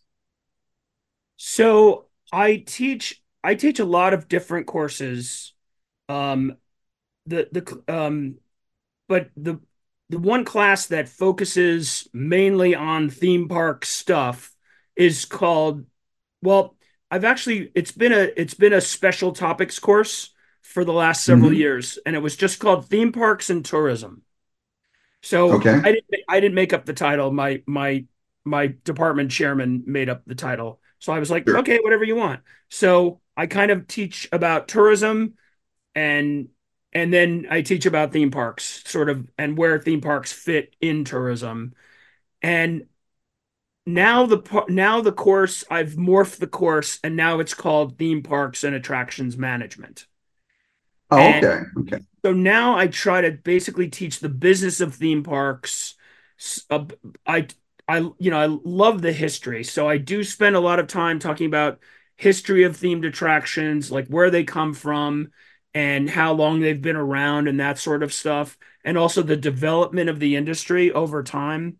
I Sure. like to give my students a taste. Like a lot of my students, you know, they're local to the New York area, so they haven't not um, you know not a lot of them have been to Europe or not a lot of them have been to Disney World. You know, I you know my students come from a certain socioeconomic level. So, and I'm trying to, and I expose them to like, here, this is what it's like in in Orlando. Why is Orlando like like or why is Orlando the way it is? So I tell them how Orlando developed, and try to explain to them how the industry has changed over time. I introduce them to here are the you know a lot of them don't know all the theme you know they there's a whole geography of theme parks obviously. Right. So I teach them about the world. I teach them about the United States, about the theme park world, where the parks are, who are the manufacturers of the parks, um, how do you operate a park, how does a park get built, how does a park uh, make money, how, do, how does a park price, how does a park run food and beverage, how does a park you know manage crowds. So it's really a survey course. Uh, my Right. theme parks and attractions manager, like how to how what are theme parks why are theme parks how, you know what do you how, as a manager because i'm a business professor how does how do you manage a theme park so Right. that's that course uh, my newest course is intro to hospitality so that's everything from cruises to Hmm. gaming to tourism in general to the travel industry to food and beverage i like i spend a lot of time with food on the food and beverage stuff um I give them a whole. I go to IAP. I spend the week at IAAPA, so I give them a whole IAAPA report. Um, so I, I have a big dose of theme parks in the hospitality course as well. And but the courses I teach, kind of the standard vanilla business courses I teach, I teach international marketing. So my travels to every corner of the universe really help me because I'll drag my wife into a supermarket and we'll spend an hour going through the supermarket looking at how they market consumer products Right. supermarket in Spain or in Mexico or wherever. So that's really and uh, you know I like and I take a ton of pictures that I can show my students. You know, I take a ton of pictures in general, so this kind of illustrates all my stories. And then um, so I teach international marketing, and then I also teach um, my main course is strategic management.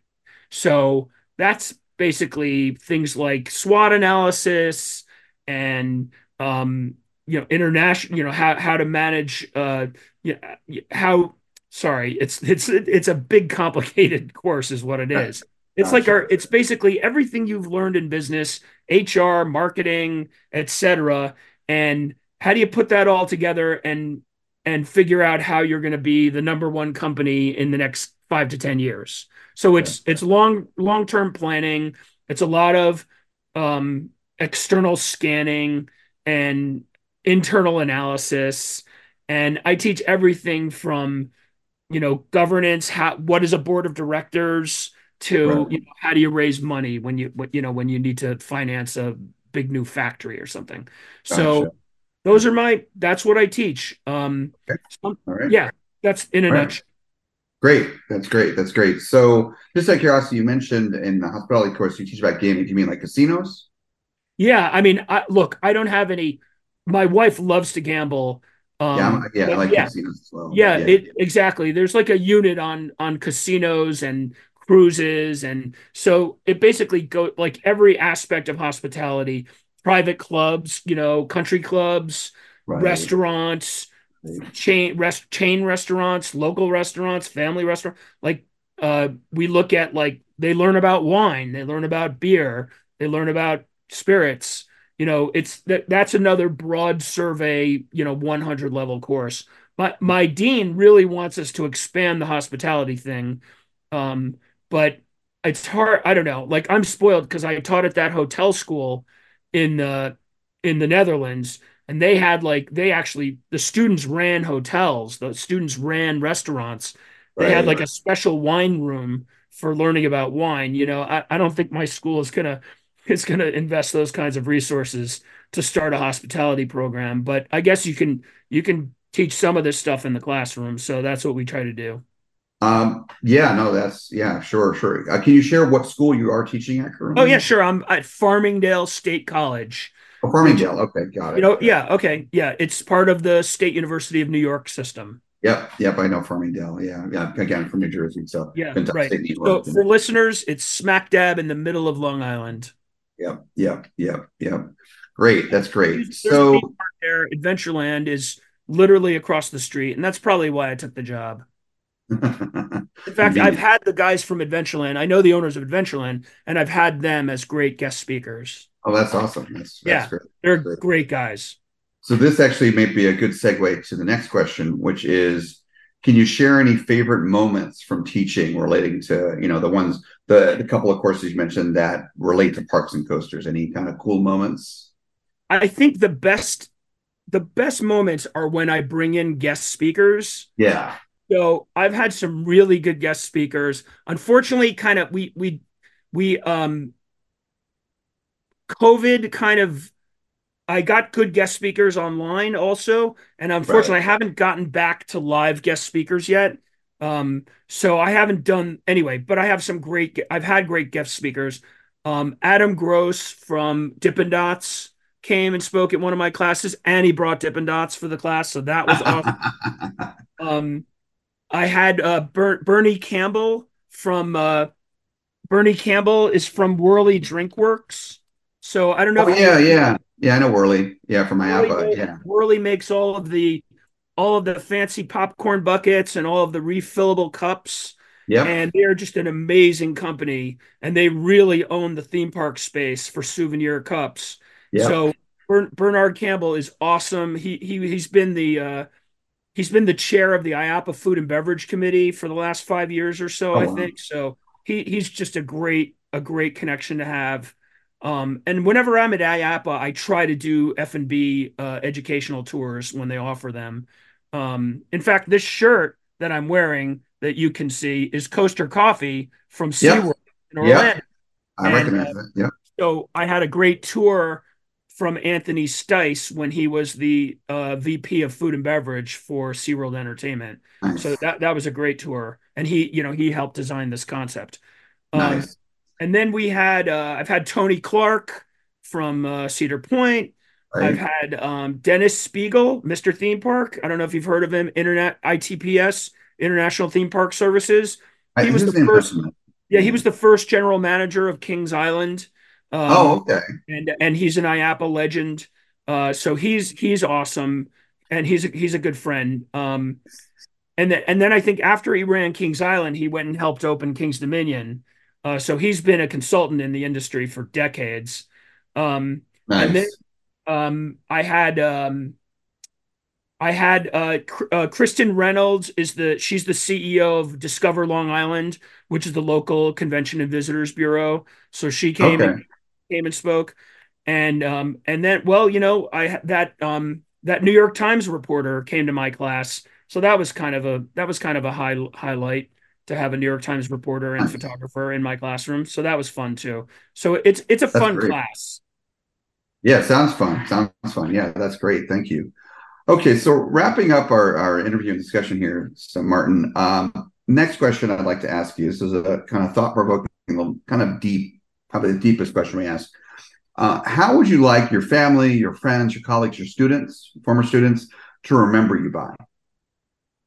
Uh, I, you know, I, I I have to say, Andrew, you know, I'm kind of humble to a fault, and my sense of humor tends to be self-deprecating, and and I've been and people have I've had colleagues criticize me to my face because they said you have to stop undercutting yourself when you like right, you know, and that's just right. I see that. Yeah. I'm just kind of a I have a kind of a bit of a Rodney Dangerfield kind of personality where I make a lot of fun of myself. So I have to say, like, if my if if if anyone remembers me at all, then I consider that a huge victory. Um Oh, and you'll be remembered. and I joke with my students. I say, "Hey, don't don't say I never no, you know, I like to I like to impart information. So if my students remember anything that I said, then that's again, that's a victory. Whether they remember it was from me or not. If they if they gain knowledge Gotcha. that becomes useful in their life, then that's how I want them to remember me. That's Like great. they don't That's have to great. Very remember me. They just have to do well. Right. They have to remember your. They have to have a have have any positive impact from you. if they yeah, if they they learn something from me that helps them in their life, then that's that's enough for me. Mission accomplished, right there. where it came from or not. Yep, makes sense. Makes sense.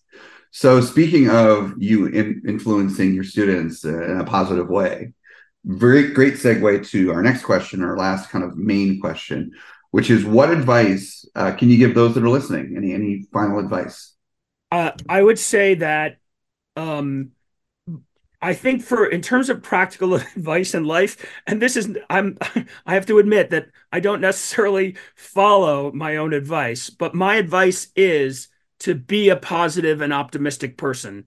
That there's actually research that shows that the more optimistic you are about life, the better you do in life.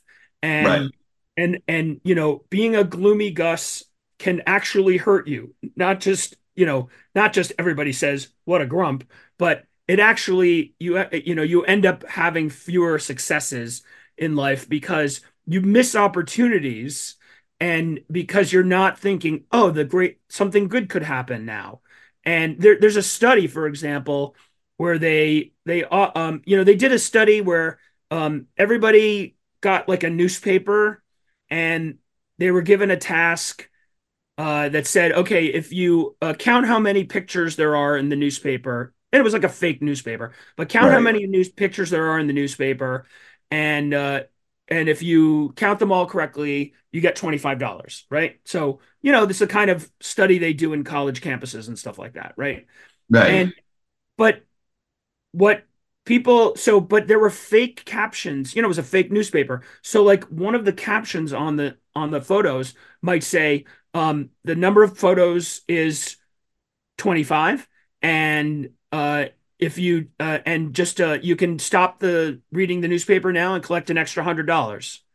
And so the people who tended to be more optimistic and positive they would see that and say oh and they would collect an extra hundred dollars and get the right. answer right away and people who were less people who are more pessimistic about life, people who are kind of like more kind of Debbie Downer type people, right? They would right. just plod through and count all the things like, and so it's really a it being positive and and being optimistic is more about seeing opportunities where other people may not, and that's a really useful skill to have.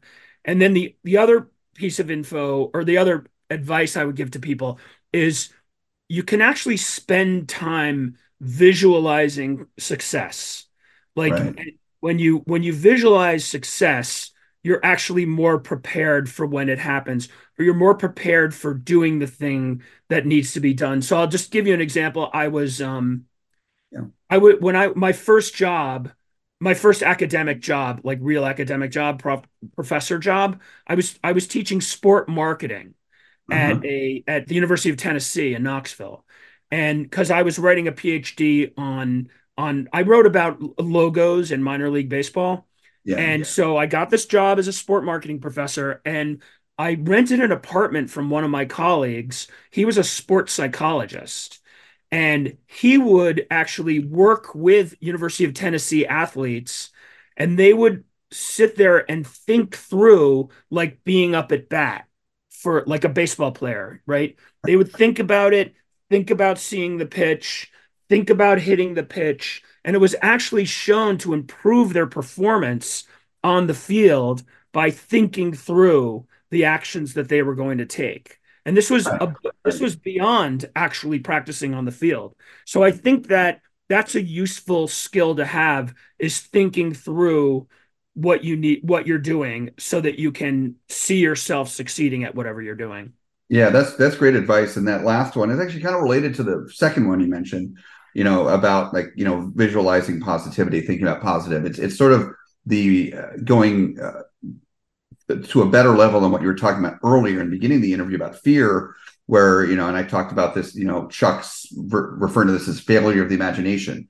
Yeah. That second piece of advice is about combating that failure or like very common failure of the imagination and force yourself to think about the realistic or positive outcomes of a given situation. So great advice there. Thank you. So lastly, uh, Martin, uh, if you could share anything you'd like to share in the way of any social media that you have that you'd like you know people to connect you on to you with, uh, any kind of public websites or any, anywhere anything where people can find more about you. Uh, perhaps um, you know just remind people how they can perhaps see what your courses are. For all you know, maybe uh, I don't know if your your college allows people just to to attend individual courses or if they'd be enrolled in school for a full full um, you know for a full degree. But if they allow you know people to attend just individual courses or online options, things like that, if you want to share anything about that, because I'm sure you might have some people interested in checking out your classes. So sure. Uh, well, so it's it's farmingdale.edu, F A R M I N F A farming D A L E farmingdale.edu, yep. and um and you can just uh you know there you can look me up there and um, you can look at the course guide and you can see what courses are being offered and you can see if i'm the instructor for those courses. Um, and i i you know occasionally i do teach an online course like i will be in the spring strategic management. I mean we don't have a lot i mean yes i think you can audit a course which is basically right, auditing yeah, yeah. but taking the course. But i mean we don't have a lot of auditors but it's I, it's not unheard of. Um, okay. in terms of social media um, i I like to use um, LinkedIn, and you can find me at Martin Lewison on LinkedIn. Um, and then I also I have about a hundred thousand photographs on Flickr, F L I C K R. Oh yeah, yeah. Dot com, and it's all grouped by trip. So like China 2016, or you know, San Diego 2021, you know, whatever. So right. um, and I, it's it's a lot of theme park photos, and that's um my my handle is M I L S T one, which is basically Martin I Lewison student one because it's my old username from from grad school, you know, gotcha. years ago.